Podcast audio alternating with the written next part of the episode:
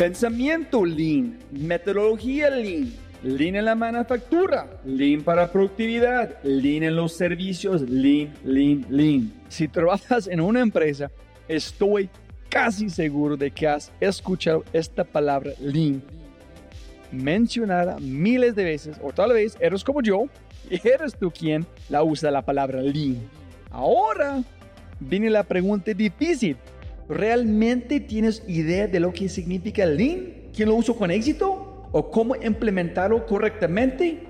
Si alguna de esas preguntas alguna vez ha cruzado por tu mente, por favor, por favor, ve al Lean Summit este diecinueve y veinte de junio en Bogotá y obtén respuestas a todas tus preguntas sobre Lean y respuestas a las preguntas que jamás pensaste. Va a ser increíble. Habrá más de treinta organizaciones de todo el mundo, conferencistas internacionales, networking, lanzamientos de libros y mucho, mucho más. Este evento está cien por ciento dedicado a exponer prácticas Lean para tratar los problemas de tu organización. En este momento, estás pensando una de dos cosas. Una, eh, no es para mí. O eres como yo, y estás pensando, ¡woohoo! Lean, bebé. Y si eres como yo, aprovecha esta oportunidad para hacer clic aquí, obtener tu información sobre el Lean Summit y usar mi código podcast para obtener un diez por ciento de descuento en tu entrada al Lean Summit este diecinueve y veinte de junio en Bogotá, Colombia. Espero verte allí.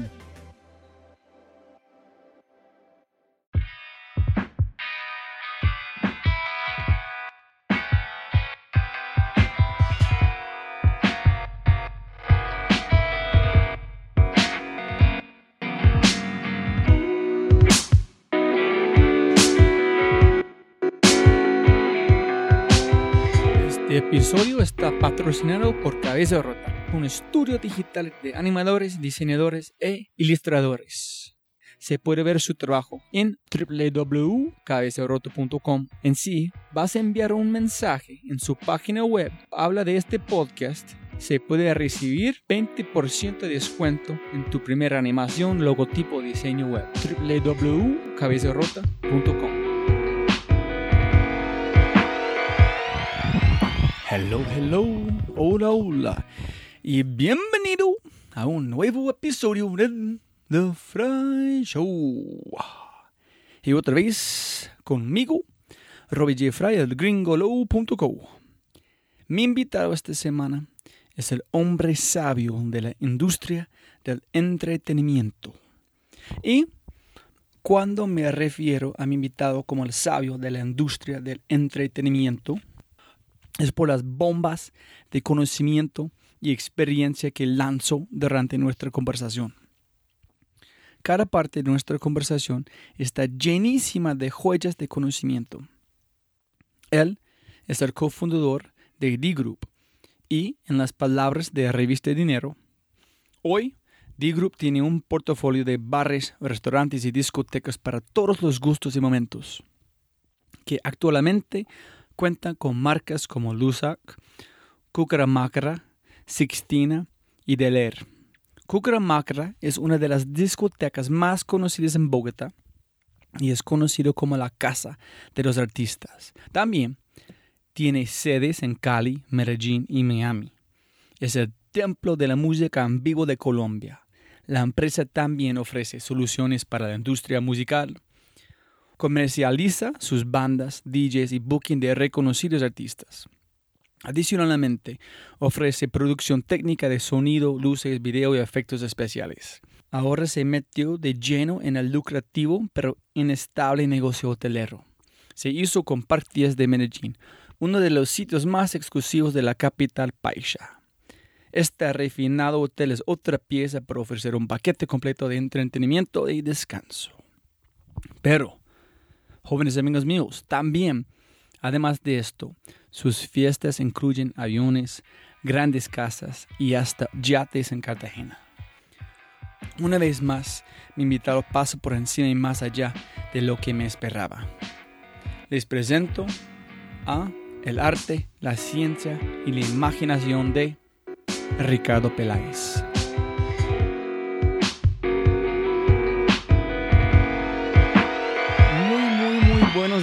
Ricardo, ¿cómo estás, señor? Bien, ¿cómo has estado? ¿Cómo va todo?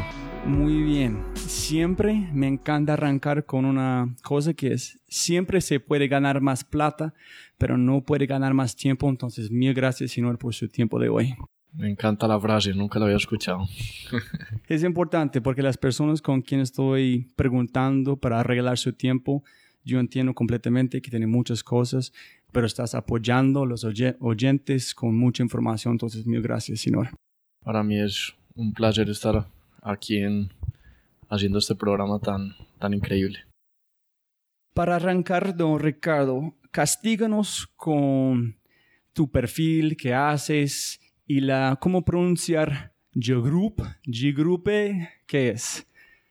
Ok, eh, yo soy negociador internacional, después me especialicé en mercadeo, después estudié aviación privada por por placer, por hobby.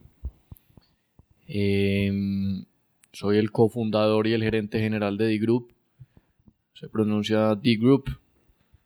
Y la historia es muy bonita porque queríamos ser el grupo, no algo D'Groupe o D'Groupe algo, sino el único, D'Groupe.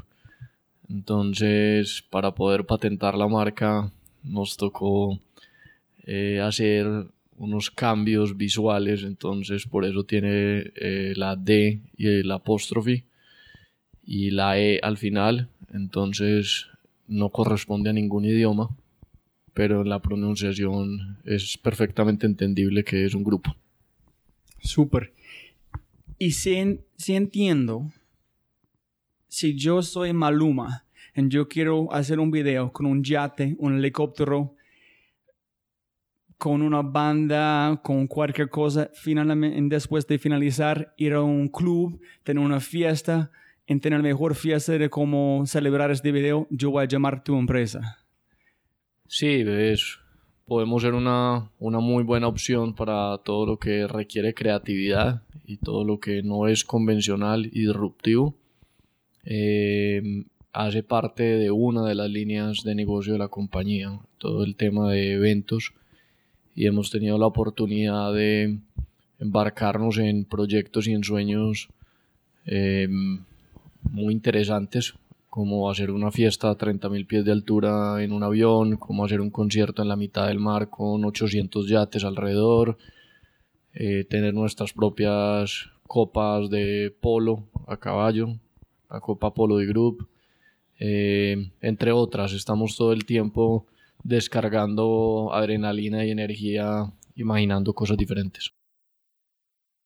Yo quiero volver a uno de los ochocientos yates, ¿dijiste? Sí, es el movimiento de embarcaciones más grande registrado en Cartagena, Colombia. Wow, ok. Yo quiero hablar de este y también de polo. Pero antes de este, ¿puedes explicar cómo a las personas escuchando qué exactamente hacen, como los hoteles, los bares, cómo inició, cómo arrancaste del principio para aterrizarnos como en esta gran empresa? Ok, la empresa tiene en muy poco tiempo una historia de transformación permanente y tiene varias etapas. Eh, todo el conocimiento lo iniciamos con una invitación a ser socios de Kukaramakara en el dos mil siete, cuando la marca venía para Medellín. Ahí empezamos a conocer sobre el entretenimiento, sobre los, las discotecas y los bares. Eh, muy exitosos los primeros años, se nos estaba complicando en los últimos años de, de donde inicialmente era Eh, la locación, la primera locación de Kukaramakara, Medellín. Y esto nos obligó a buscar opciones para no morir, a aprender a hacer eventos, a ofrecer eh, a las empresas opciones para, con nuestra experiencia, producir sus necesidades de eventos. Y así fuimos eh, aprendiendo de un negocio un poco más trescientos sesenta grados y, y, y que fuera más lejos que simplemente un bar. En el dos mil once se nos da la oportunidad de una nueva locación para cambiar a Kukaramakara, porque el problema no era el producto sino la locación que se había deteriorado. Y eh, en esta nueva locación eh, se transformó Kukaramakara y se crea D'Groupe, ya una intención mucho más agresiva y, y, y más completa. En ese momento eh, trasladamos la marca Kukaramakara, pero también abrimos Sixtina, que es otra discoteca, y abrimos Delaire. Los tres quedan en, en Río Sur. Y eh, sacamos unas líneas no físicas, unos servicios que eran servicios musicales, porque tenemos muy buen talento en Kukaramakara, en la banda. La banda de Kukaramakara es muy reconocida. Tenemos muy buenos D Js, ingenieros, y conocemos del, del, del gremio musical y cómo producir eh, formatos a la medida. Entonces, esa era una de las líneas de negocio. La otra línea de negocio, como lo dije antes, entendimos las necesidades corporativas y, y aprendimos a hacer eventos eh, diferentes para las compañías, y nos empezaron a buscar para lanzamientos de producto, posicionamiento de marca. Eh, esa era otra línea de negocio, el, lo, todos los eventos corporativos. Y, se, y mantuvimos la línea de eventos propios, que básicamente es no producir para una empresa, sino producir para nosotros mismos. Que haya eventos como Polo o como Tierra, Mar y Aire, que es la fiesta que inicia en un, en un avión, después en una casa en Cartagena y finaliza en la mitad del mar, en unos yates. Y como esto tenemos un par de ejemplos. Eh, después hay otra etapa muy bonita en el dos mil catorce más o menos. Se nos da la oportunidad de comprar el hotel Park diez, un hotel emblemático, eh, líder en la ciudad, eh, una arquitectura espectacular, boutique, cincuenta y cinco habitaciones. Compramos el hotel eh, y a la misma vez eh, le hicimos, montamos Lussac y toda la operación de alimentos y bebidas dentro del hotel. Y allá empezamos a descubrir el mundo de la hotelería, que aparentemente es muy diferente, pero para nosotros fue, fue muy divertido y muy interesante, porque al final es mantener las habitaciones llenas, como tenemos que mantener llenos los restaurantes, o tenemos que tener llenos las discotecas o los eventos. Entonces se nos facilitó y no fue tan complejo. eh, Ahí ya estábamos hablando de una quinta línea de negocio, que es hotelería. Y para el dos mil dieciséis damos, empezamos, iniciamos una reestructuración, eh, una planeación estratégica del grupo de largo plazo, y van a empezar a ver ya el producto consolidado de crecimiento de D'Groupe, que se llama E I E. Vamos a empezar a montar ecosistemas integrados de entretenimiento. Básicamente es coger la experiencia que teníamos en hotelería, la experiencia que tenemos en, en el entretenimiento, en la parte comercial y eventos, y eh, ya empezamos a construir hoteles eh, o ecosistemas integrados de entretenimiento, que básicamente tienen alojamiento, lo que tiene que ver con habitaciones de hotelería. Va a tener restaurantes, va a tener discotecas, va a tener centro de eventos. Entonces va a tener una solución integral. Y ahí lo que estamos buscando es productos de réplica. Ahí lo que estamos buscando son economías de escala y facilitarle los servicios a, a nuestros clientes, tanto B dos B como B dos C. Entonces estamos en este momento en un breaking point muy interesante de lo que... de lo que ha sido D'Groupe, esa historia de perfeccionamiento y de aprendizaje de estos últimos años, y estamos a puertas o iniciando la nueva fase, la nueva era o la nueva mega, que la hemos trazado bastante corta para el dos mil veinte. Eh, aspiramos tener entre cuatro y cinco E I Es, o sea, cuatro o cinco ecosistemas integrados de entretenimiento. Uno es eh, la remodelación del Park diez o la adaptación de este hotel al modelo. El segundo es un hotel que se inicia construcción en dos meses en el Alto de las Palmas, en la ciudad de Medellín. El tercero ya está un setenta por ciento construido en la ciudad de Cali. Y estamos en negociaciones para un cuarto en San Andrés. Eh, como te digo, esto solamente se dio en el dos mil dieciséis, apenas estamos iniciando, pero, pero ya inició con una sinergia y con una velocidad muy interesante. Wow, este es, es enorme. Cuando yo estaba hablando con tu compañero William Shaw, el fundador de Vivo Colombia, ella dijo: Robbie, tiene que hablar con Ricardo, ¿qué están haciendo? Es impresionante. Yo nunca he escuchado, no sabía de estos lugares, como soy un gringo nuevo en este lugar, tengo dos hijas, entonces la, las discotecas para mí no son, son un poquito más anterior, pero yo empecé a hacer un research y para mí la cosa que fue impresionante fue la visión. Y no sé si tú puedes ayudarme en las personas a entender como emprendedor la visión cuando empezaste, porque si tú entras a una página de web de un superblog o personas muy conocidos, tú vas a como, es como leer un artículo. Y con este tiene links a otros artículos de ellos. Con este van a llegar un video de ellos. Entonces estás en un, como un loop de su información. En usted, o como vos, ha hecho este con este ecosistema. Cuando las personas piensan en un bar, piensan en un bar, va por allá. Es como solito, es separado del resto de los otros bares, es en su propio mundo. Pero tú estás conectando muchos mundos con una visión gigante. Con es... Y yo quiero saber, ¿cuándo llegaste a esta visión tan grande? ¿Fue de inicio? ¿Aprendiste paso a paso? ¿Y cuando estabas en la universidad? ¿Qué fue la primera idea? ¿En ¿Qué fue el proceso en los momentos claves para llegar a este ecosistema que estás como construyendo aquí en Colombia? La pregunta está compleja. Eh, realmente hay dos cosas que hay que entender. Uno es el perfil personal y otro es el, es el proyecto de D'Groupe como tal. Y digamos que tienen, en algún momento se tienen que ligar porque el perfil per- personal es el que debe liderar un proyecto. Esto no se monta solo. Pero no significa que todo lo que ha sucedido personalmente tiene que ver con D'Groupe. Me explico. Desde los doce o trece años he estado con proyectos de emprendimiento. Eh, en muchísimos me ha ido muy mal, pero en absolutamente todos he aprendido algo. Eh, o se ha ido formando el carácter como emprendedor.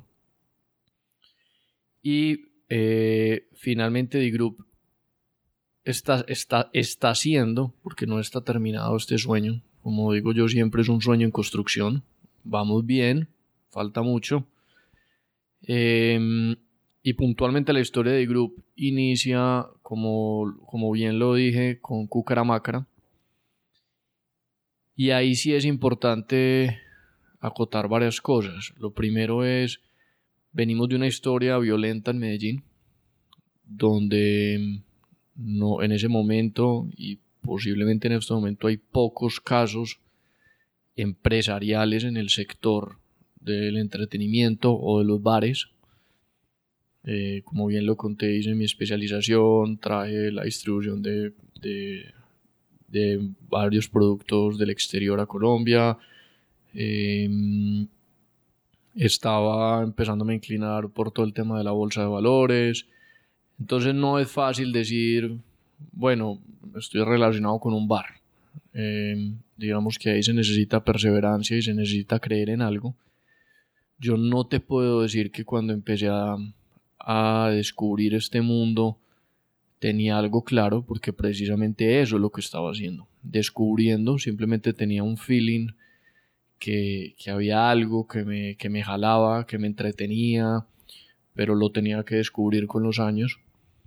Eh, yo inicié simplemente como socio minoritario. Como digo, yo pagué por ver, aprendiéndole a gente que sabe del negocio. Después, eh, para poder seguir aprendiendo y tener el tiempo, hice la práctica de la universidad dentro de la empresa.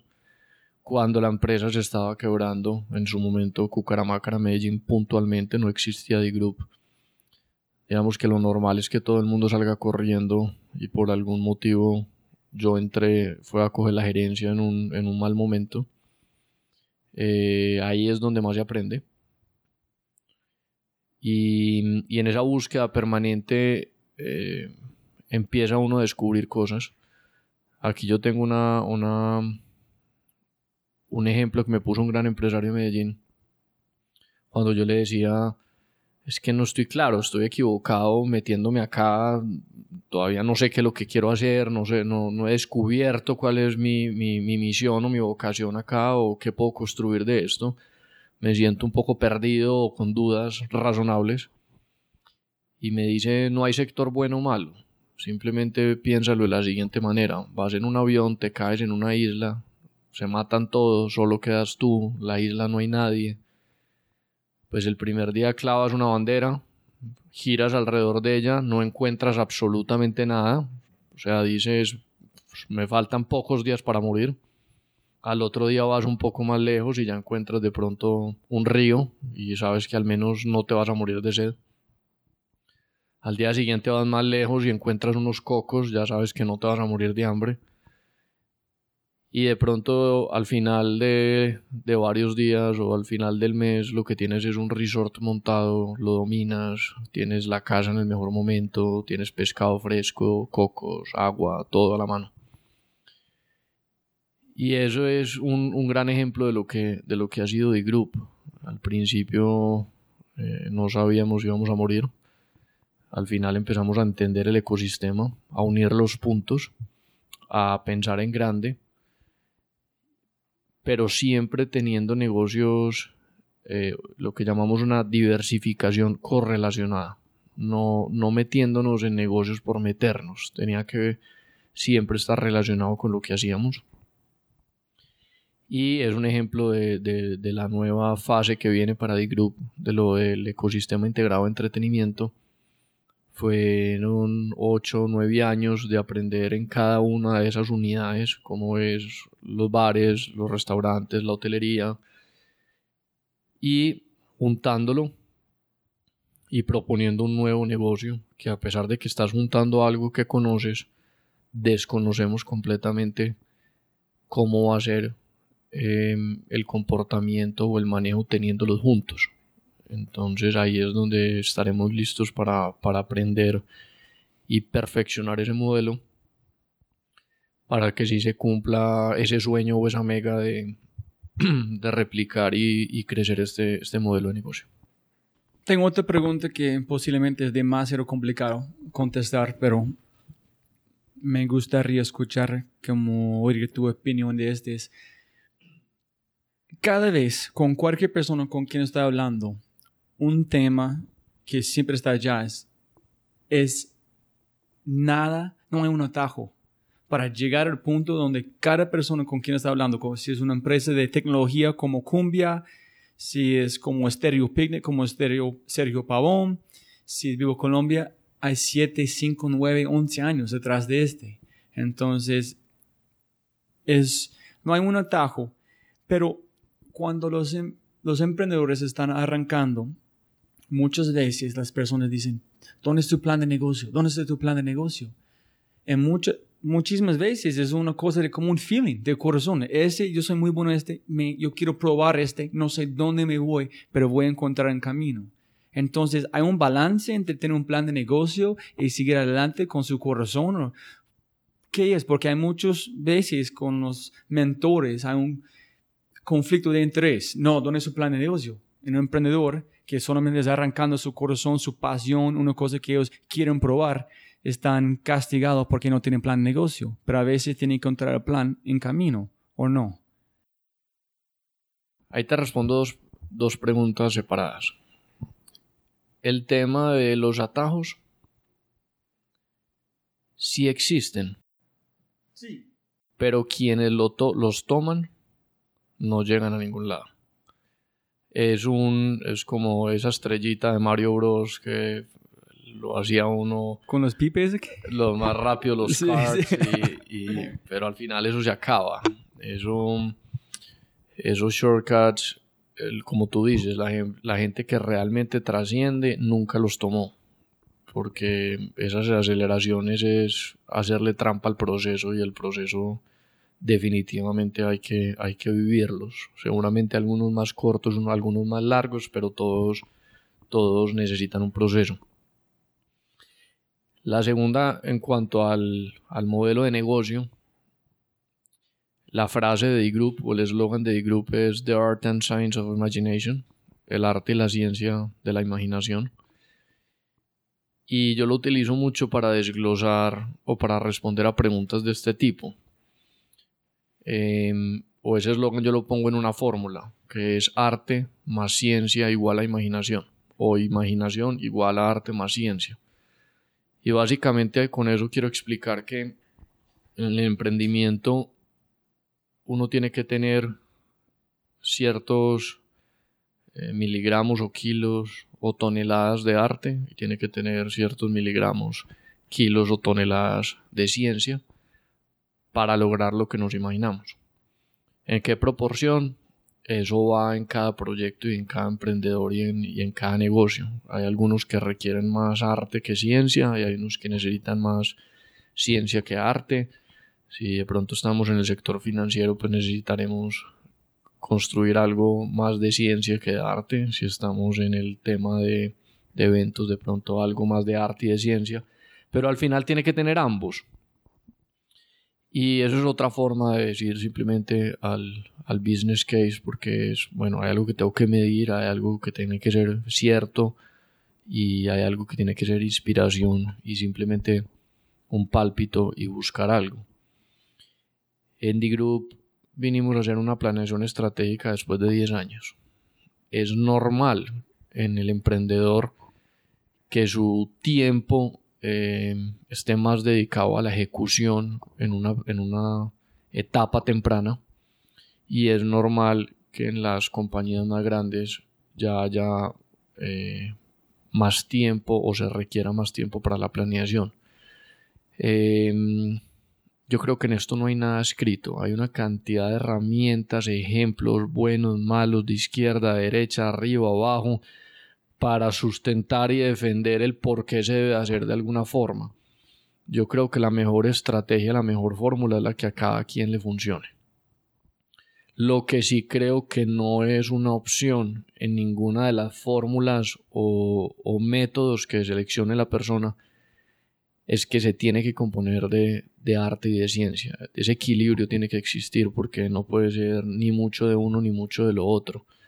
Eh, ese equilibrio sí, sí, sí creo que, que lo vería plasmado en cualquier plan de negocios o en un plan de negocios que aparentemente no existe, pero, pero al final está ahí, está ahí de alguna forma, porque sí está, sí está funcionando de algo que se está haciendo bien. Esta respuesta me encanta y discúlpame que no pregunté antes sobre ciencia e imaginación, que es la eslogan común de ustedes, porque yo estaba muy curioso de este, porque a veces personas ponen, este, ponen estas palabras sin tener un, un sentido, sin un valor, solamente suena bien. Entonces ya está muy curioso qué significa este para ustedes, para vos. Y mil gracias por decir este, eso es un buen momento saltar a otra parte de hospitalidad, el futuro de sus negocios, cómo funciona este, porque reciente acabo de terminar un libro, se llama, pienso que en español era um, Decepción de Icaro, era como un chico que estaba volando tan cerca del sol, como quemó, como, sí, sus alas. Y en el libro Seth Godin dice que este es la, la idea muy viejo, que tiene que tener un trabajo estructurado, no quieres salir tan cerca al sol porque más como perder sus alas se van a morir, so quieres volar muy muy bajo. En ahorita estamos en un mundo que no, este no es, quieres, es más peligroso abajo, cuando como los vientos como peligroso abajo de volar alto. Pero para volar alto, la principal como mensaje del libro es arte, tiene que regalar arte, tiene que armar conexiones con los demás. Pero arte en el sentido, si tú eres un mesero, entonces llegas a su trabajo, en una persona, tienes un niño llorando, en tú buscas una cosa, un libro, cómo cayó olas, quieres ofrecerle comida más rápido al niño, quieres hacer una cosa que no es parte de la descripción de su trabajo, están regalando arte, están como mejorando el mundo de otros, están armando una conexión con otra persona. En este, las personas que encuentran éxito están haciendo este, están creando como arte, están imaginando, como pensando maneras de la ciencia, pero también tratando de arriesgar su, su mundo de como zona de confort para hacer cosas nuevas, en armar conexiones. Entonces, me encanta la respuesta. En qué pena por la descripción tan larga, pero quiere decir, cuando si yo voy a entrar en cualquier entidad que ustedes tienen, yo voy a recibir la misma servicio hospitalidad, o es distinto en cada lugar. Y Armando Anestes, en Colombia, yo trabajé por Apple cinco años. Y es el mejor servicio en el mundo cuando entro en tienda de Apple, porque ellos están regalando arte, están regalando su corazón, su pasión. Ellos aprendieron de la mejor hotel como en el mundo, Ritz Carlton. En ahorita el hotel como Ritz Carlton está aprendiendo de Apple. ¿Qué es el tipo de hospitalidad, servicio que están ofreciendo en sus espacios? ¿En qué están como, cómo están diferenciando entre la competencia para ser como los mejores en, en Colombia o en América Latina, por eso? Realmente, eh, hablar de una fórmula de éxito es como, en este momento, es cantar una victoria temprana. Eh, yo estoy seguro que habrá lugares con mejor servicio que el nuestro. Habrá empresas que lo hacen mejor. Y, y afortunadamente las hay, porque estamos todo el tiempo aprendiendo de, de estas empresas que van más adelante o se han especializado en algo. Nosotros llevamos muy pocos años y a pesar del crecimiento y, y, y que hemos hecho las cosas bien, todavía nos falta mucho. Hay productos que tenemos más maduros que otros, hay productos que tienen un mejor servicio, una mejor estandarización que otros, pero el reto realmente va en estandarizar en algún momento, tener un, un, una vocación de servicio similar en todos, eh, llevar nuestro A D N en cada producto de los que hacemos. No es lo mismo un producto que, como el Park diez, que lleva veinte años, a de pronto un Lussac, que es uno de los más nuevos, que lleva dos años, y los nuevos E I E que apenas vamos a construir. Finalmente lo, lo, lo que nos esforzamos es por aprender, aprender rápido e intentar eh, construir un A D N similar en todo lo que hacemos, que esté plasmado ese arte y esa ciencia eh, de la imaginación en cada cosa que hacemos. Eh, cada vez empieza a crecer el equipo de trabajo y se empieza a tatuar y empieza a hacer esa transfusión de sangre por la nuestra, y eso tarde o temprano con los años esperamos que nos lleve a, a ejemplos como el que das de Ritz Carlton y de, y de Apple, eh, porque ellos no, no llegaron a esa estandarización y a ese servicio en sus primeros seis años. Eh, fue un proceso, y para nosotros el proceso no acaba. Eh, no hay un, no hay un puerto de llegada. Hay puertos satélites, hay metas volantes, hay base camp y, y campo dos para subir al, a, al Everest, pero siempre hay algo más adelante, porque si no se nos acabaría la, la motivación y, y digamos que estaríamos eh, creyéndonos expertos cuando finalmente hay que mantenernos como aprendices.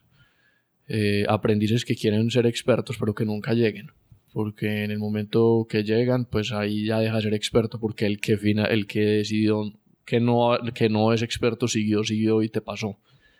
Entonces esa, esa humildad o esas ganas nos tiene que llevar a buscar la perfección, pero también nos tiene que decir que nunca vamos a llegar a ella, para poder ser mejores todos los días.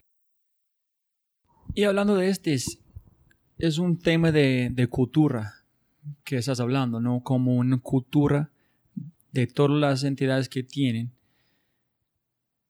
es la misma A D N. Entonces, si entra uno, es la misma cultura, si entras otra entidad, ¿no? Es como... Y la manera que estás hablando de este, para explicar un poquito mejor, es... Yo ya... como he trabajado con Juan Valdés hace un ratico diseñando el entrenamiento de los empleados nuevos. En yo están modela- modelando este con dos o tres personas después del servicio de Apple. Pero no funcionó como yo estaba planeando. En yo estaba pensando posiblemente que la, la cultura en Colombia no es posible arreglar este servicio. Pero está, me pifié, está equivocado. Fue un error de nosotros que no pensar en el proceso de hiring. Este es donde fue como equivoqué. Yo, yo sé es que es posible en Colombia tener una cultura, tener mejor servicio que es igual de cualquier otra parte del mundo. Y para mí, después de todos los conflictos, la cultura de Colombia, si es posible acá, yo pienso que ellos pueden hacer mucho más de este. Porque si han hecho este con la historia de Colombia, no hay un techo. Entonces, ¿qué es el... su visión del futuro para su grupo con este sentido, como ofrecer este? ¿Tienes una visión como grande, como Starbucks, como este para su empresa? ¿Tienes los detalles? ¿Es muy claro en su mente o está, como estamos hablando, construyendo en tiempo real? No, definitivamente eh, cualquier estrategia, cualquier plan eh, se traza y simplemente se ajusta. Eh, Definitivamente lo más importante es que la empresa está orientada, ante, orientada en todos los sentidos, o sea, desde sus accionistas, la junta, la administración, a identificar cuáles son los capabilities para que el proyecto trascienda y sea exitoso. Dentro de esos capabilities definitivamente está el talento humano o la gente feliz, que es realmente lo que queremos. Queremos montar eh, unas políticas lo suficientemente claras y, y apoyarlas, porque no solamente es decretarlas, sino aplicarlas, donde busquemos la contratación de gente con talento y nos encarguemos de que nuestros empleados sean felices con lo que hacen. O sea, no lo hagan como un trabajo, sino que lo, lo lleven en la sangre y sea divertido todos los días eh, aplicarlo, que sea divertido tener un buen servicio, que sea divertido atender bien a alguien, que no sea un esfuerzo. Definitivamente eh, para cualquier empresa las diferencias culturales siempre es un reto. Es, el local siempre, siempre va a estar ahí. Eh, A pesar de la globalización y a pesar de, de esas barreras que cada vez son menos, eh, hay culturas más arraigadas y más fuertes que otras. La cultura colombiana es supremamente fuerte, hay zonas más que otras, eh, pero se trata de interpretar o tropicalizar, como decimos nosotros, la estrategia para que ese A D N funcione independiente de donde esté, pero entender que en cada sitio te vas a encontrar con, con personas diferentes y, y, y la motivación se la tienes que encontrar eh, según su cultura o, o, o el producto que estén manejando o la edad o en fin. Pero al final yo creo que con la intención real de perfeccionar un sistema de contratación o de talento, eh, cada vez tiene que ser más fácil o el, o el tiempo tiene que ser más corto para que estas personas eh, se, se tatúen el A D N y nos tiene que tomar menos tiempo cada vez eh, estandarizar y sacar a flote cada uno de los productos. Seguramente el primero nos tuvo, pues tuvimos problemas de servicios reales porque lo seguimos teniendo, pero, pero reales me refiero a que es crítico una bandera roja por muchísimos meses, al siguiente ya son menos meses, menos meses, menos meses, o tienes personas para transferir, para que den ese conocimiento y no empiezan desde cero. Entonces ahí hay un reto interesante, pero lo tenemos como un capability y como un lineamiento estratégico a seguir. Me encantan sus respuestas, en que cada vez estoy pensando más en, discúlpame por cómo ir a otra como calles, que hospitalidad este, es muy cerca a mi corazón, porque yo empecé lavando platos en un, en un restaurante, a ser un líder de manejando un restaurante en un hotel gigante y como de cuatro estrellas en el mar. Entonces, ese es muy, muy cerca toda mi vida. Para pagar mi escuela, era un mesero por muchos años. Entonces, siempre estoy buscando las llaves, los puntos claves. ¿Qué fue? ¿Por qué un Starbucks en Colombia es exitoso? Un Juan Valdés no es tan exitoso en el servicio. ¿Qué son estos? ¿Qué hicieron ellos que fue diferente a Juan Valdés? Nunca hay una respuesta, pero estoy siempre buscando para identificar cómo pueden mezclar una cultura como los Estados Unidos con Colombia, pero sin perder la identidad de este para mejorar todo el tiempo. De todas formas, te puedo dar, no sé, opiniones supremamente personales. No tengo cómo probarlas, ni mucho menos. Pero si cojo el ejemplo de Juan Valdés y Starbucks, Y, y, y tú que no eres de acá, entonces te explico a veces cómo puede funcionar la cultura o cómo puede funcionar no, sino simplemente es un tema cultural, como bien lo decías. Ser un mesero en Estados Unidos o en, o en muchos de los países del primer mundo es simplemente la ruta que se hace, como uno va al colegio, va a la universidad, de pronto después hace un máster o algo. Allá mucha gente que no, que, que no tiene el recurso en la mano entiende, voy, me gano una plata, con esa plata pago mis estudios y voy mejorando, y lo ven como un proceso completamente normal. Eh, si volteas a la izquierda ves un amigo que lo hizo, si volteas a la derecha también, y si miras a tu hermano mayor también. Y acá muchas veces eh, hemos creído que ciertas actividades solamente son para ciertos perfiles, y yo creo que hay un problema ya de contratación. Eh, ya la base con la que estás empezando es, es, está más o menos preparada. Eh, entonces cuando llegas con marcas como Starbucks, yo a veces digo, es que estás vendiendo el mismo café, pues, o, o similar, para no herir susceptibilidades de marca, pero simplemente como la otra es una marca americana, pues entonces allá sí puedo ser mesero, pero en la otra no. Entonces, eh, como te digo, es supremamente personal la opinión. Pero, pero es ese tipo como de cosas que va uno identificando y vamos rompiendo, y cada vez es más, es más respetado ser lavar platos, cada vez es más respetado ser un mesero, cada vez ser un manager de, de un restaurante, y yo creo que ahí es donde se empieza a transformar culturalmente, a respetar cada uno de los trabajos, porque es que hay países donde simplemente no puedes aspirar a hacer un, un trabajo porque tus capacidades son para eso y el país espera que tú seas el mejor en eso. O sea, no, no hay ni bueno ni malo. Y aquí me devuelvo un poquitico a la historia que te contaba antes. Pues si yo me hubiera dejado llevar por el tema cultural, probablemente tendría vetado el negocio de los bares y de los restaurantes, porque eso es para gente alcohólica o gente que no estudió, o gente que... que no le interesó nada en la vida y que solamente quiere rumbear, y esos son paradigmas culturales completamente erróneos. Estamos probando que sí se puede hacer una empresa, que no tiene nada que ver el hecho de que a alguien le gusta rumbear con trabajar en la rumba, que es muy diferente esa, ese approach.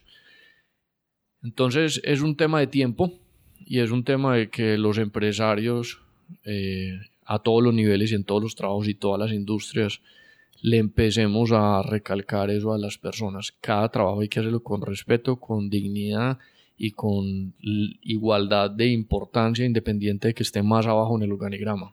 Sin, sin la parte de abajo del organigrama, la parte de arriba del organigrama no funciona. Entonces, a pesar de que debe haber una jerarquía y una estructura, cada uno tiene que hacer su trabajo muy bien hecho para que, para que el barco sí pueda navegar. Wow, este es... es muy lindo, nunca he pensado en este. Siempre con esas conversaciones de como explotando mi mente, porque nunca he pensado.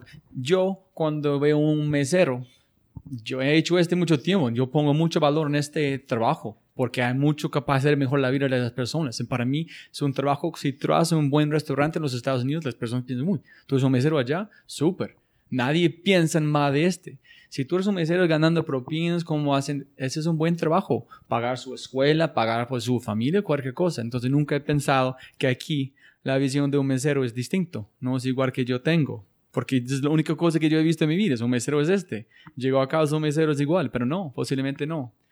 pero también es la parte que tú dijiste antes, que es en el libro que está hablando. Es, ellos tienen que como sentir orgulloso en regalar arte a las personas, como pensar cómo mejorar cualquier posición. Si es cocinando hamburguesas, cómo puede ser mejor a este, ¿no? Mejor la vida de las personas.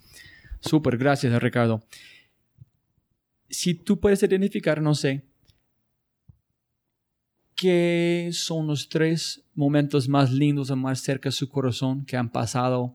¿Qué un evento, una experiencia, un reto que montaste? ¿En qué son los tres momentos más duros que has vivido durante este proceso o evento sobre este? Si puedes identificar. Hay algunos...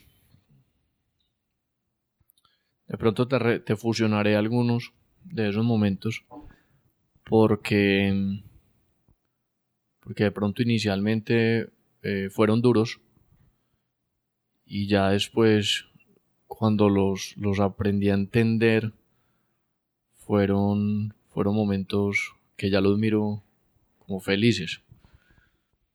Eh, hay una, hay una parte muy relevante de mi formación y es Una, una quiebra familiar donde, donde muy pequeño pues, pues afortunadamente no me faltaba nada antes de la quiebra, y con la quiebra el mensaje es bueno, quiere seguir teniendo su vida, su estilo de vida o lo que hacía antes, pues ya lo va a tener que hacer usted, porque a pesar de que todavía está en una de responsabilidad de los padres, pues simplemente no se lo pueden dar, así de sencillo. Eh, dentro de este proceso es donde empiezo a, a buscar opciones y negocios y aprender a, a, a rebuscárnosla, como decimos acá. Eh, no rebuscárnosla desde un, desde un punto de vista drástico, o sea, no, ni mucho menos estoy contando una historia pues eh, más allá de lo que es, simplemente un momento difícil. Eh, mi padre se tiene que ir a Costa Rica a vivir varios años, simplemente para, para unos, pues porque allá estaba el trabajo. Y eh, a pesar de que es muy duro, por, ahora digo que, que es algo de las, de las cosas más importantes de mi formación. Fue un, un M B A, un máster que, que no lo puedo, no lo puedo comprar en ninguna universidad. Simplemente o me toca o no me toca, en este caso me tocó, y entonces estoy súper, súper afortunado que, que me tocó ver ese momento difícil, porque es lo que me mantiene con los pies aterrizados, lo que me recuerda que podemos estar arriba o abajo con mucha facilidad, y lo que me recuerda que, que el trabajo es algo que dignifica al ser humano. Y, y hay que buscarlo y hay que aprender a trabajar, porque cuando uno sabe trabajar pues simplemente se levanta y sigue caminando. Entonces este puede ser uno de, de los momentos felices y tristes a la misma vez, pero que cada vez es más feliz que, que triste. No, no dejo de reconocer que puedo tener muchas dificultades y muchas... muchos momentos difíciles, pero, pero hoy lo veo como, como que creo que en ese momento lo vi difícil y no lo debía haber visto tan difícil como, como lo veo hoy. Momentos difíciles y, y a la vez también felices, vuelvo y digo, yo intento voltearlo casi todo. Eh, cuando definimos, decidimos comprar el Hotel Park diez, digamos que hablemos de, de algo familiar pero también de la empresa, pues realmente lo compramos sin tener la plata. Nos comprometimos a pagar un hotel en tres meses y no teníamos de dónde.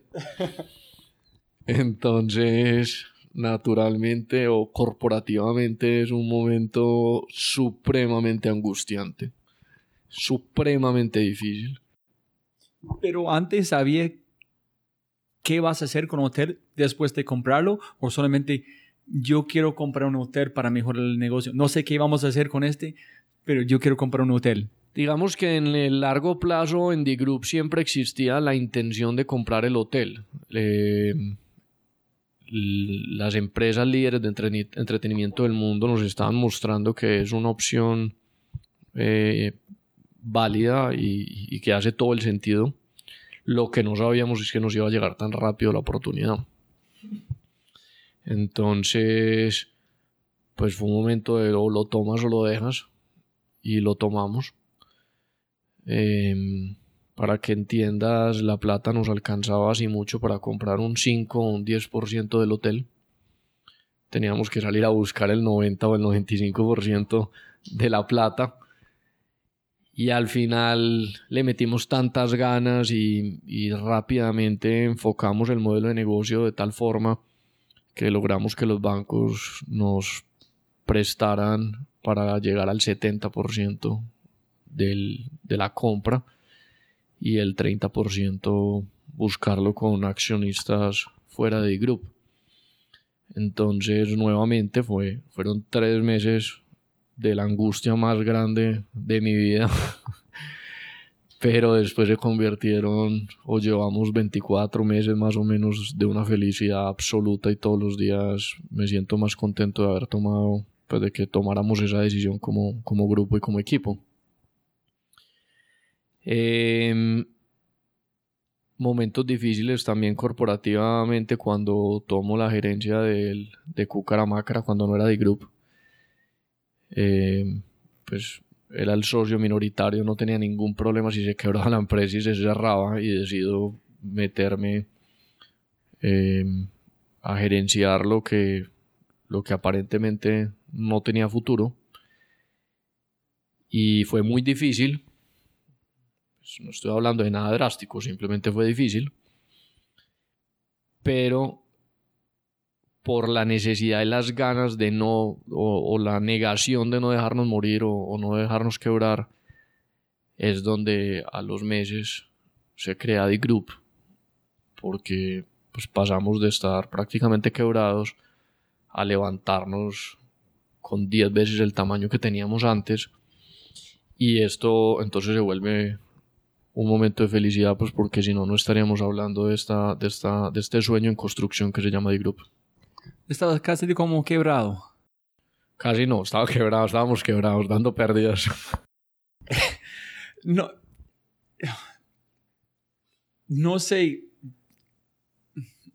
hijo y madre, que es, es un tema también común. Hablando con Sergio Pavón de Estéreo Picnic, él fue casi como tres veces quebrado, fue quebrado más o menos. Y él dijo a sus socios: una más vez, por favor, tenemos que hacerlo otra vez, porque eso es que tenemos que hacer. En este momento ellos consiguieron los killers, trajeron toda la gente, en este momento está casi lanzar la Lollapalooza Colombia, pero casi a este momento como ustedes, no sé qué es con estas empresas tan grandes, llegan a este punto que es un, un test de fe, de como, de su pasión, de su vida. ¿Quieres hacerlo o no? No. Frente a eso hay... hay un momento muy bonito, y es de íbamos quebrados y me muestran la locación donde hoy en día existe D'Groupe, y aquí este edificio, el edificio donde actualmente tenemos Kukaramakara, Sixtina y Delaire, estuvo abandonado veinticuatro años, o como digo yo, nos, está, nos estuvo esperando veinticuatro años, y aquí entrábamos con linternas. El, el sitio estaba inundado, en como medio ruinas, con grafitis, con murciélagos, con de todo, era espantoso, pero eh, estaba bien ubicado, tenía unas bóvedas espectaculares, tenía todo, todo para, para, para volver a la luz el edificio, y con, con un producto como el de nosotros o la visión, creo que lo podíamos hacer. Entonces les digo que si nos alquilan un pedazo pequeño para, para montar Kukaramakara, y nos dice que no, que están adelantando un negocio por todo el piso, entonces que si quiere todo el piso, si no, no. Yo decía, pero es que yo necesito el quince por ciento del piso. Entonces traigo a, un, a uno de mis socios y le, lo traigo con linterna, toda la misma historia, y le digo, me estoy imaginando esto, esto, esto, esto, esto. Pero el problema es que si no firmamos ya y nos responsabilizamos por todo el piso, nos, los van a, nos lo van a quitar y volver a conseguir esto es difícil. Entonces, no sé quién estaba más loco, porque él me dice, bueno, si le crees, entonces firmemos el contrato a título personal, vos y yo. Y, y teníamos que estar supremamente locos, porque nuevamente, si algo hubiera salido mal, no teníamos cómo responder por esto. De pronto hubiera, la historia no hubiera sido de, de un empresario, sino de alguien, de un tumbador que quedó mal y no, no tuvo con qué pagar. Entonces citamos a una asamblea, los traemos también, les mostramos todo con linterna, después nos sentamos ahí en, en un restaurante y les digo, hay una noticia más mala y hay una noticia mucho más mala. La mala es que Kukaramakara está quebrado y, y vamos a tener que cerrar. Y la más mala es que Camilo, mi socio y yo acabamos de firmar un contrato a título personal, responsables de todo ese piso abandonado que vieron. Entonces, pues hay dos opciones, o nos acompañan en esto o nos acompañan, o si no, pues nos tocará a nosotros hacer el proyecto. Y pues casi el noventa por ciento dijeron vamos para adelante con, con esa locura, apoyaron, montamos la estructura, montamos todo y ahí es donde se crea D'Groupe, realmente pasa Kukaramakara, sale, se crea esta nueva sociedad que absorbe en una de sus unidades de negocio a Kukara y... Y afortunadamente, eh, pues pareciera que, que no solamente somos dos socios, sino que somos todos los socios los que estamos un poco locos y o enamorados de lo que hacemos. Y ahí eh, tomamos el riesgo y ahí está D'Groupe. No, no veo que se pueda hacer unos cambios grandes sin tomar los riesgos. ¡Wow! Tengo mil más preguntas después de este, pero voy a tratar como arrancar. Es uno que quiero montar en que has dicho es cuando estás trabajando es como tener un propósito. Te dijiste, tener este propósito es dar una significa un, tiene un valor muy alto en la vida. Es, me, es porque una cosa que escuché de um, Juan Manuel Barrientos, que he dicho antes con la entrevista con Juan Carlos Mora, presidente de Banco Colombia. Los dos han dicho que trabajar es cool. En este pensamiento, sí, está bien. Cuando estaba trabajando por Apple, fue vendedor, pero fue más feliz de mi vida, trabajando. Porque yo tenía un propósito. Yo estaba feliz como llegar a hacer una cosa que tenía un valor por otras personas. Entonces, tiene razón. Pero también montar en este, cuando tú empezaste hablando de la isla, en encuentras como el río, los cocos, ¿qué pasa si tú estás, estás en esta isla y no se encuentra un, un río, no se encuentran los cocos, no hay nada? Con un propósito puedes construir este río, construir estos cocos o tienes que buscar otra isla. ¿Me entiendes? Es que si tú llegaste aquí con esos murciélagos, este lugar terrible, y no fue un éxito, ¿qué vas a hacer? ¿Buscar otro como piso? Igual, van a hacer la misma cosa, van a como renunciar. ¿Qué pasa en esta isla si no hay el río, no hay los cocos, y no hay como luz al final del túnel? ¿Qué haces? Yo creo que con el mismo ejemplo hay, hay que dividir en dos cosas. Uno es la isla como supervivencia y la otra es la isla como un resort. Yo creo que difícilmente o, o, o me niego a pensar que, pues que en la isla no podamos encontrar lo suficiente para sobrevivir. Pero de pronto no encontramos después de sobrevivir lo suficiente para decir aquí me quedo a vivir y, y, y esto es un resort y, y esto es la, la isla más espectacular. De pronto... Ahí es donde uno puede tomar la decisión a ir por, los, por unos cocos y por el río, pero en una isla un poco más bonita. A, aterrizando un poco, el mensaje es, eh, hay muchos negocios o hay muchas oportunidades donde se puede sobrevivir. O sea, simplemente un punto de equilibrio y, y estar ahí. Y hay otros momentos o otros negocios donde...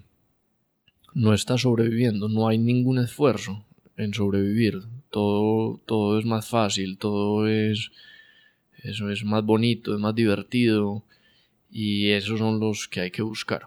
Eh, definitivamente hay islas mejores que otras. Si cogemos por el Caribe hay trescientas islas y seguramente nos va a gustar unas más que otras. Puede que a mí me guste una, puede que a ti te guste otra. Yo creo que no hay ni bueno ni malo, simplemente lo que cada uno ve, ve en la isla. Hay personas que compran en un edificio, un apartamento, y les gusta pagar una prima de altura, estar en el último piso, y hay gente que le da miedo estar en el último piso y prefiere la terraza del primer piso. Eh, entonces al final no es ni bueno ni malo, es el criterio de cada uno, eh, lo que decida hacer con, o lo que decida ver en, en esa isla. Y si las personas llegan a la isla, no hay río, como o con tu piso acá no es un éxito, ¿piensas que las personas en la vida tienen, un, tienen como la capacidad de reinventar ellos los mismos otra vez, en tratar otra vez, encontrar otra isla? ¿O qué pasa en este punto? O sea, cuando, porque las personas con quien está hablando están llegando a este punto quebrado en logrando cosas impresionantes. Es la persona que tiene esta capacidad como romper estas como barreras, o es suerte, que es, si tú puedes identificar, no sé si tú puedes, ¿qué es, qué es la diferencia entre como una persona que llega a este punto quebrado en van a como perseguir, o van a buscar otra oportunidad, o esto es, es todo, no van a buscar otra isla, o qué, si me entiendes? Yo soy un poco pragmático en muchas cosas, aunque soy un romántico del emprendimiento y de todas esas, estas historias. También hay veces eh, siento que me saturo con las historias, porque la, la historia la está contando a alguien desde la victoria a la batalla y la pone como quiera. Yo creo que no hay necesidad de quebrarse para hacer algo, sino que esa es la parte romántica de los que nos, de pronto nos hemos quebrado y después hemos logrado algo. Pues ojalá nadie se quiebre, pero si se quiebra no pasa nada tampoco, tiene tiempo suficiente para levantarse. Eso es, eso es. Entonces no es ni, es que se tiene que quebrar, es que tiene que entrar todo con sangre, no, eso tampoco puede ser la filosofía del mártir y la filosofía de, de volver a construir la rueda, no, o sea, entre más fácil lo pueda hacer, entre menos se pueda quebrar, pues divino, excelente, unos se quebrarán una vez, otros diez, otros quince, otros ninguno, no importa. Yo creo que en eso no va el emprendimiento. Eh, ¿Y por qué digo que no va en el emprendimiento? Porque primero no hay nada que, no hay nadie que tenga más fuerza co- para derrotar la fuerza de un grupo completo. Entonces, mi mensaje es: hay que intentar asesorarse, eh, rodearse, contratar las mejores personas, tener una buena junta directiva, tener unos buenos consejeros, saber escuchar, porque de pronto en ese proceso o en esa o en esa equipo que montas, pues te ahorras una cantidad de, de problemas, de quiebras o de islas que no, que no sirven. Eh, entonces ese es uno de los mensajes. Cuando me hablas de la reinversión, reinvención, yo creo que eso ya es una condición necesaria de cualquier compañía. Se habla pues que las, las primeras quinientas empresas de Estados Unidos registradas en bolsa, en los próximos diez años no va a existir el cuarenta por ciento. No va a existir, entonces ahí también entra todo, todo el drama. ¿Cómo así que no van a existir? Cuando uno dice no van a existir, no significa que desaparezcan per se. No significa que despidieron a todo el mundo en la compañía. Simplemente que no van a existir como existen hoy.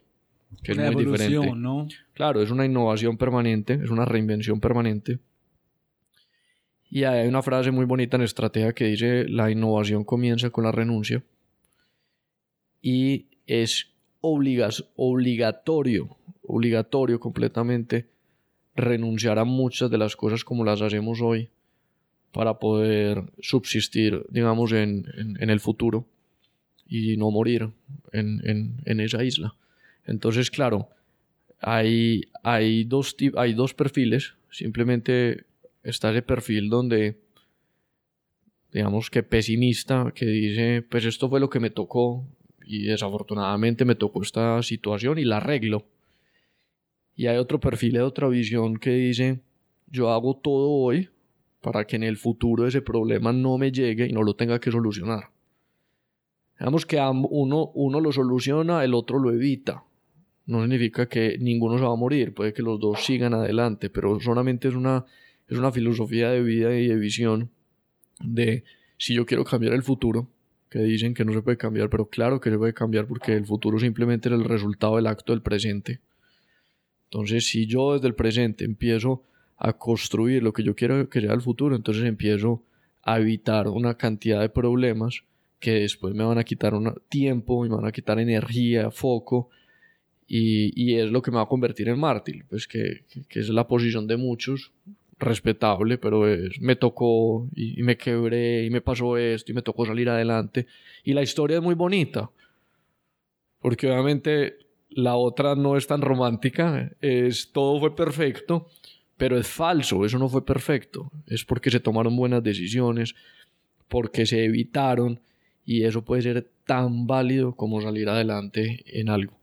Entonces yo creo que hay unos momentos para las quiebras, hay unos momentos para, para los problemas, pero debe ser una visión de futuro, evitar la quiebra, evitar los problemas, o sea, fa- haz tu vida fácil, o sea, no, no, no te enredes, o sea, no hay necesidad de enredarse para poder contar una historia bonita o escribir un libro, eso, eso es algo también cultural.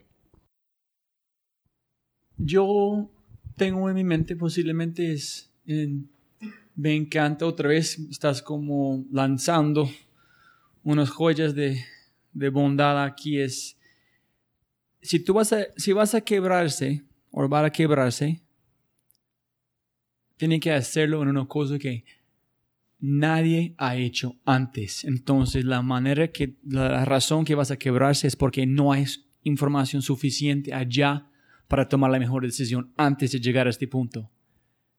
Les pienso que posiblemente como usted, como Sergio Pavón, nadie está haciendo esto en Colombia antes. Entonces, ellos no tienen suficiente información saber qué dirección tomar porque nadie ha cruzado este como este límite. Entonces, si vas a quebrarse, por favor, hágale una cosa completamente nueva cuando no hay información. Eso no se parece como muy bruto que han hecho este sin buscar las personas como usted que tienen la información posible, ¿no? Digamos que ahí, ahí comparto, obviamente, el noventa y cinco por ciento, claro. Si hay alguien que lo ha hecho, digamos que hay una, hay una información adelante. Obviamente, eh, estamos a tres de junio. O sea, este momento que estamos viviendo no se había vivido antes. O sea, es tres de junio. No, no va a haber un tres de junio del dos mil dieciséis, ni antes, ni después, ni nunca. O sea, es hoy y ya. ¿A qué voy con eso? Que muchas veces uno tiene la información, pero la tiene que adaptar al momento. O sea, te puede subir el dólar, te puede bajar el dólar, puede haber una catástrofe, el desempleo se aumentó, políticas de gobierno. Hay una cantidad de cosas que no van con la, solamente con la información del libro o, lo que te, o la información que te dan. Pero si te... si te evita un porcentaje grande y ya simplemente depende de la pericia y de, y de la vocación de, de, de quien está haciendo el proyecto para, para el resto del porcentaje que no, que, no, que no le pueden heredar en conocimiento. Obviamente el conocimiento también hoy en día está teniendo una vigencia muy corta. Eh, la información de cómo, de cómo se hacía un carro hace veinte años ya es obsoleta para cómo se hace hoy, y si fuéramos a hacer carros hoy con la información de cómo lo hacían hace veinte años, pues no vamos a hacer nada.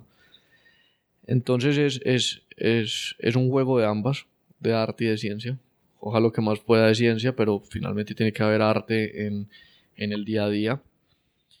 Y mi mensaje es siempre hay que, hay que quebrarse con dignidad, y es un ejemplo que, que hablo... que le digo mucho a los empleados más nuevos, y les recuerdo una anécdota cuando, nos, cuando estábamos quebrados en Kukaramakara.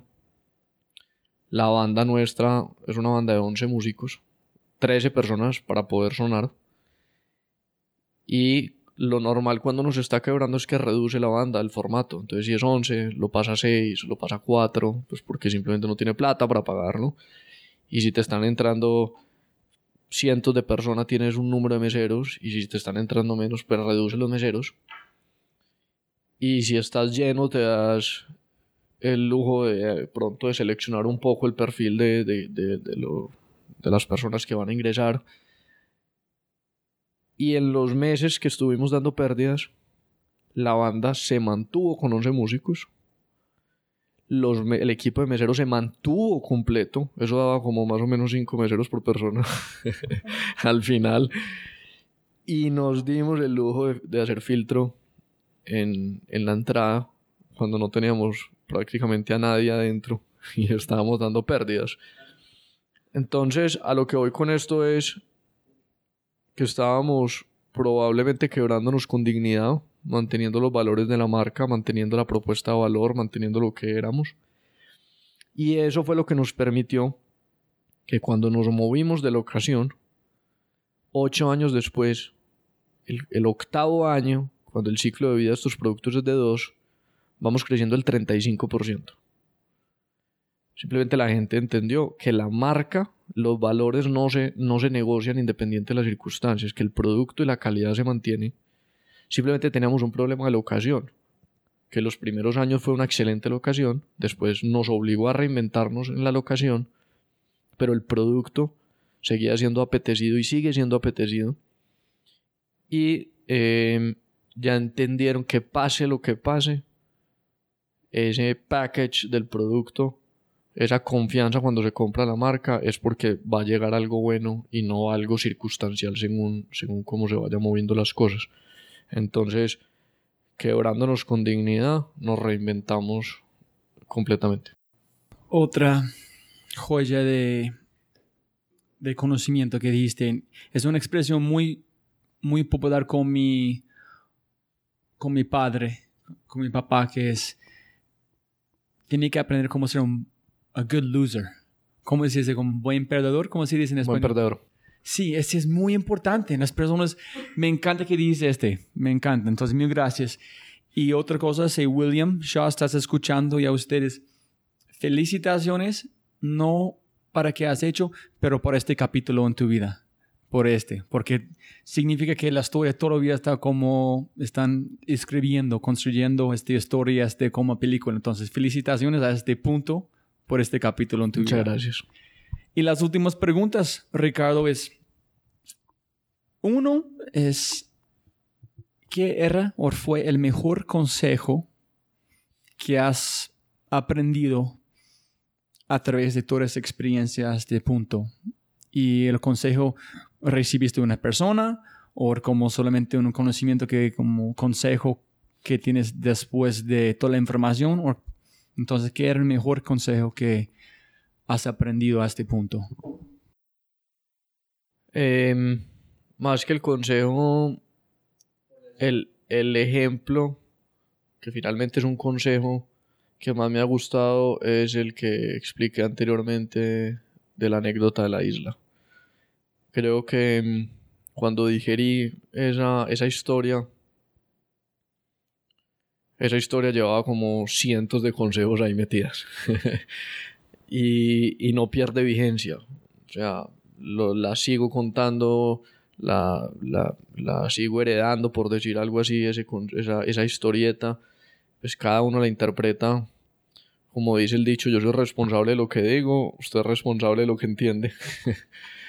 eh, ojalá todo el mundo pues lo interprete o saque la mayor cantidad de consejos de esa historia, porque realmente es espectacular. Y, y ayuda mucho en, en momentos donde uno está un poco perdido y, y no está viendo el río y los cocos.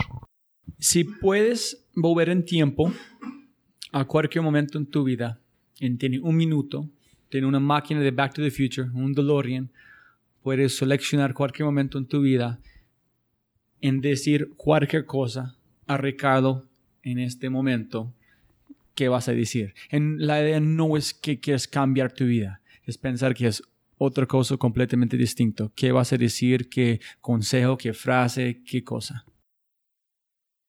No hay una ruta buena ni hay una ruta mala. Eh... ¿En qué, en qué momento en tu vida? Realmente, realmente aplica en, en, en cualquier momento. Y si lo hago para el futuro, si la nave puede ir al futuro, también volvería a decir eso, porque yo creo que a lo largo de la vida las circunstancias van a ser muy similares. O sea, el, el, el fondo y los problemas van a ser eh, eh, los mismos, simplemente con un traje diferente y de pronto una cara y un peinado diferente, pero, pero al final es la misma preocupación, el mismo problema. Y es no, no, no hay ruta buena ni mala, no hay arrepentimientos de lo que se hace, siempre y cuando se haga con, con, con coherencia y con, con, con buena voluntad y con, con ganas de hacerlo adelante, ¿no? Desde que no haya una intención de dolo o, o no, que no sea transparente ni sea leal y conmigo mismo, con mis principios, eh, para adelante. O sea, toma la decisión, atrévete, cáete, vuélvete a levantar, pero no, there's no right or wrong en, en, ningún, en ningún sentido, simplemente un aprendizaje. Entonces posiblemente la, este, esta es la respuesta a la próxima pregunta. Si puedes poner una cartelera enorme en el aeropuerto internacional El Dorado para las personas despegando, aterrizando, que van a ver cuando estás llegando y saliendo, ¿qué mensaje vas a poner en esta cartelera? Keep it simple, o sea, manténlo simple. Al final todo es un tema de, de arte y ciencia para lograr lo que se imaginan. No, no hay secretos en este mundo, no hay, no hay fórmulas raras, o sea, es, es métele ganas, métele la mayor cantidad de estructura que puedas y persigue lo que te estás imaginando. Es una cartelera como larga, pero el mensaje está ahí. Listo, entonces posible tengo que parar este podcast porque estoy buscando los secretos de los grandes que los otros pueden usar en tu vida, pero no secretos, como más en este punto posible son lecciones, como ideas, consejos, motivaciones, como chispas de, de conocimiento. Y la pregunta nueva es, si tú puedes tener cualquier superpoder, ¿qué superpoder van a escoger? A mí me encantaría tener un superpoder de, de tener la capacidad de no juzgar. Wow.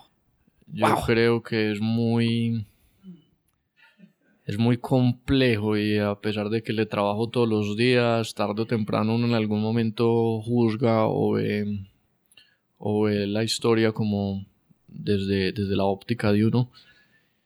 Y yo creo que eso es no solamente destructivo para la otra persona, sino que lo destruye a uno y le, y le quita mucha, mucha energía. Entonces, eh, ojalá uno pudiera ser inmune a, a, a eso, a juzgar. Yo voy a robar esta respuesta. Voy a robarlo. Yo estaba preocupado, no sé cómo funciona esta pregunta, pero no. Es la mejor superpoder. Porque si no estás juzgando, cada cosa que las personas dicen van a disfrutar. Van a disfrutar cada momento, ¿no? Si no es juzgando a una persona que en tráfico, quién sabe quién está pitando, no se importa. Porque no está juzgando. ¡Wow! Espectacular. Esa es una sensación total. Y la última pregunta es, ¿qué es un éxito para vos? ¿En quién es un éxito para vos, Ricardo? Para mí los, los éxitos son esas cosas pequeñas o grandes. No importa ni el tamaño ni, ni, ni el paquete en el que vienen, sino son, son todas esas cosas que me hacen feliz.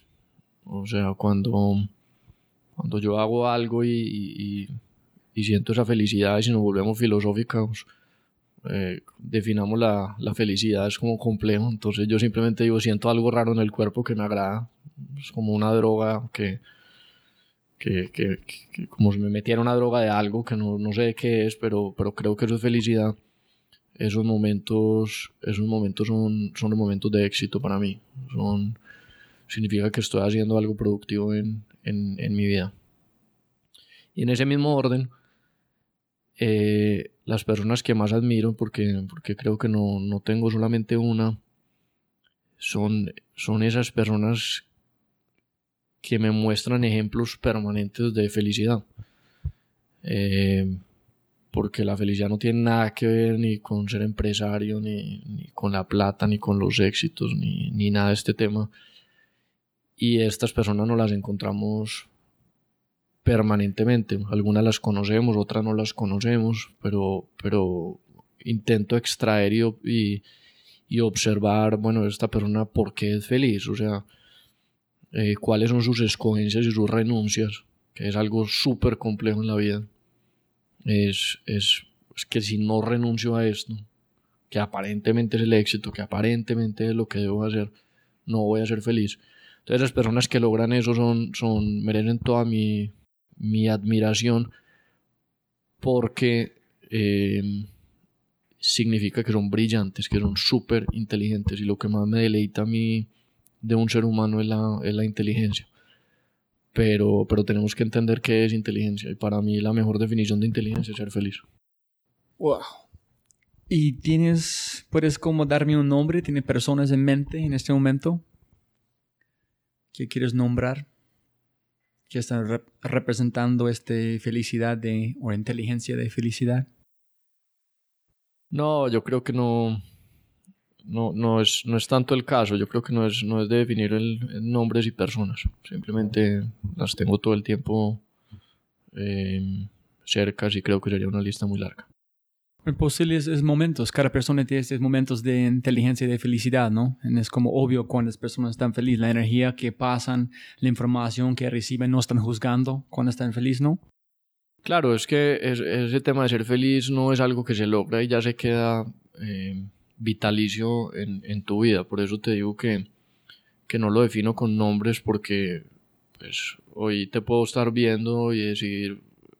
No te conozco, te veo por diez minutos y no me interesa si ayer estabas triste y si, y si mañana vas a estar triste. Hoy te vi como feliz y, y simplemente me quedo con la imagen de esta persona feliz.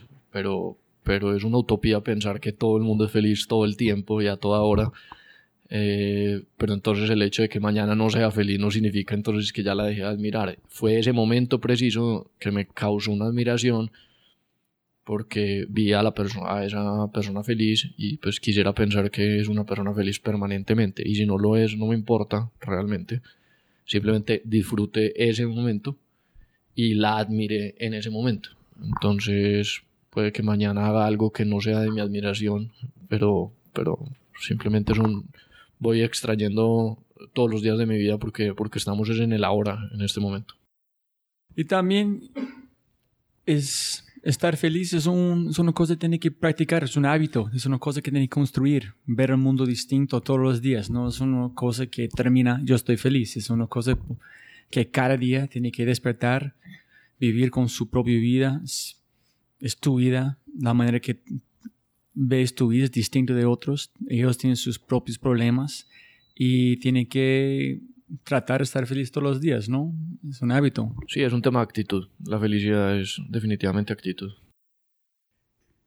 Y estamos terminando, Ricardo. ¿Hay una cosa que quieres compartir, regalar a las personas escuchando antes de terminamos? No, realmente es... Es... Nada, volvemos a lo mismo. Keep it simple, hagan lo que les dé la gana, lo que les haga feliz... Eh, nadie está obligado a hacer un imperio, ni una empresa, ni generar empleo. Si no lo quieren hacer y son felices, hagan lo que les dé la gana, como decimos nosotros coloquialmente. Eh, y de todas estas historias, simplemente a, que cada uno aplica, aplique y, y haga una extracción de, de, lo que, de lo que le sirva y de lo que le inspire y de lo que le pueda ayudar. Y si, y si en esta historia... Eh, puede haber algo que cambie a alguien, pues seré completamente feliz en ese sentido. Entonces, Ricardo, mil, mil gracias. Si un, hay un tema, un aprendizaje que he aprendido en este momento es, otra vez, es los momentos. Entonces, cada cosa que hablaste fue momentos, distinto un tiempo. Un... Entonces, mil gracias por este momento, este podcast. Estoy seguro que las personas van a disfrutarlo demasiado. Hay demasiado cosas importantes en consejos que compartiste el día de hoy. Entonces, mil gracias por su tiempo, como yo dije, para empezar. Mil gracias, señor. Gracias, por, gracias a ti, porque veo que, que te gozas lo que haces y, y que lo haces es para, para poderle... dar a otras personas un, unos momentos de, de reflexión y anécdotas, y yo creo que ahí hay un aporte a, a, de cambio del mundo, de sociedad y de gozarse ese aporte, y te felicito y te doy mil gracias por el tiempo. Mil gracias, y también gracias a Don William para, este, para compartir los datos de Ricardo. Entonces a todos, mil gracias y nos vemos la próxima vez. Chao.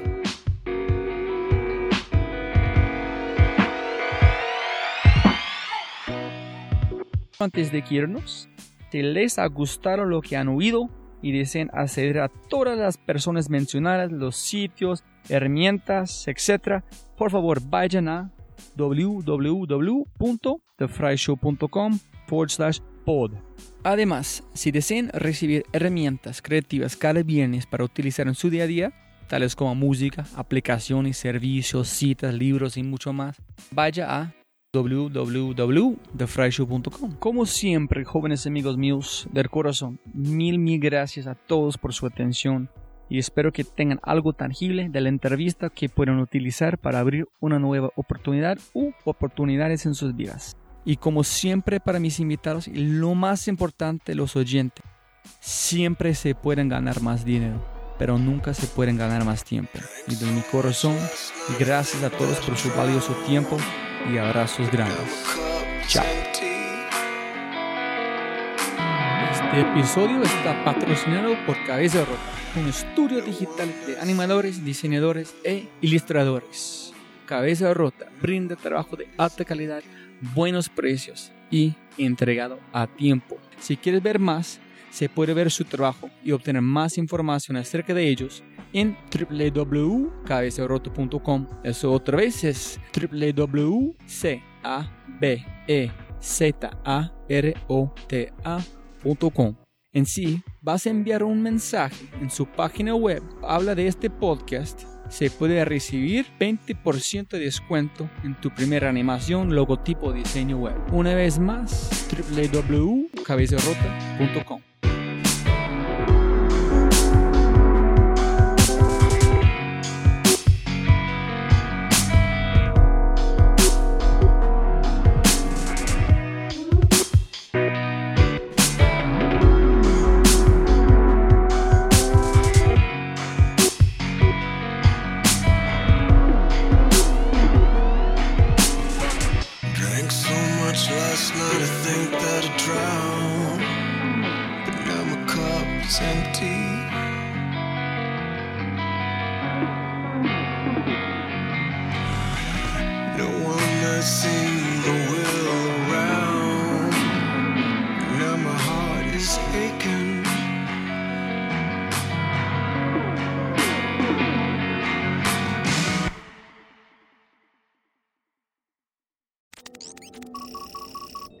Como siempre, siempre puedes ganar más plata, pero no más tiempo. Muchas gracias por escuchar. Antes de terminar, unas cosas importantes para preguntar y mencionar. Número uno, deja una calificación en Spotify. Ya, ya, déjala. Literalmente toma segundos y, como yo mencioné, el impacto es enorme. Además, estarás garantizado de sentirte increíble el resto del día. También estamos produciendo todo el contenido en YouTube. El canal es espectacular. Tengo mi newsletter Conejo Blanco, las notas del podcast y los enlaces, las transcripciones. Nuestro otro podcast, Matamos Preguntas, escúchalo. Y más se puede encontrar en the fry show punto com. Y si quieres enviarme un mensaje o patrocinar el podcast, puedes enviarme un mensaje usando cualquiera de mis redes sociales con mi nombre, a Robbie J. Fry. Gracias, abrazo grande y sigue escuchando.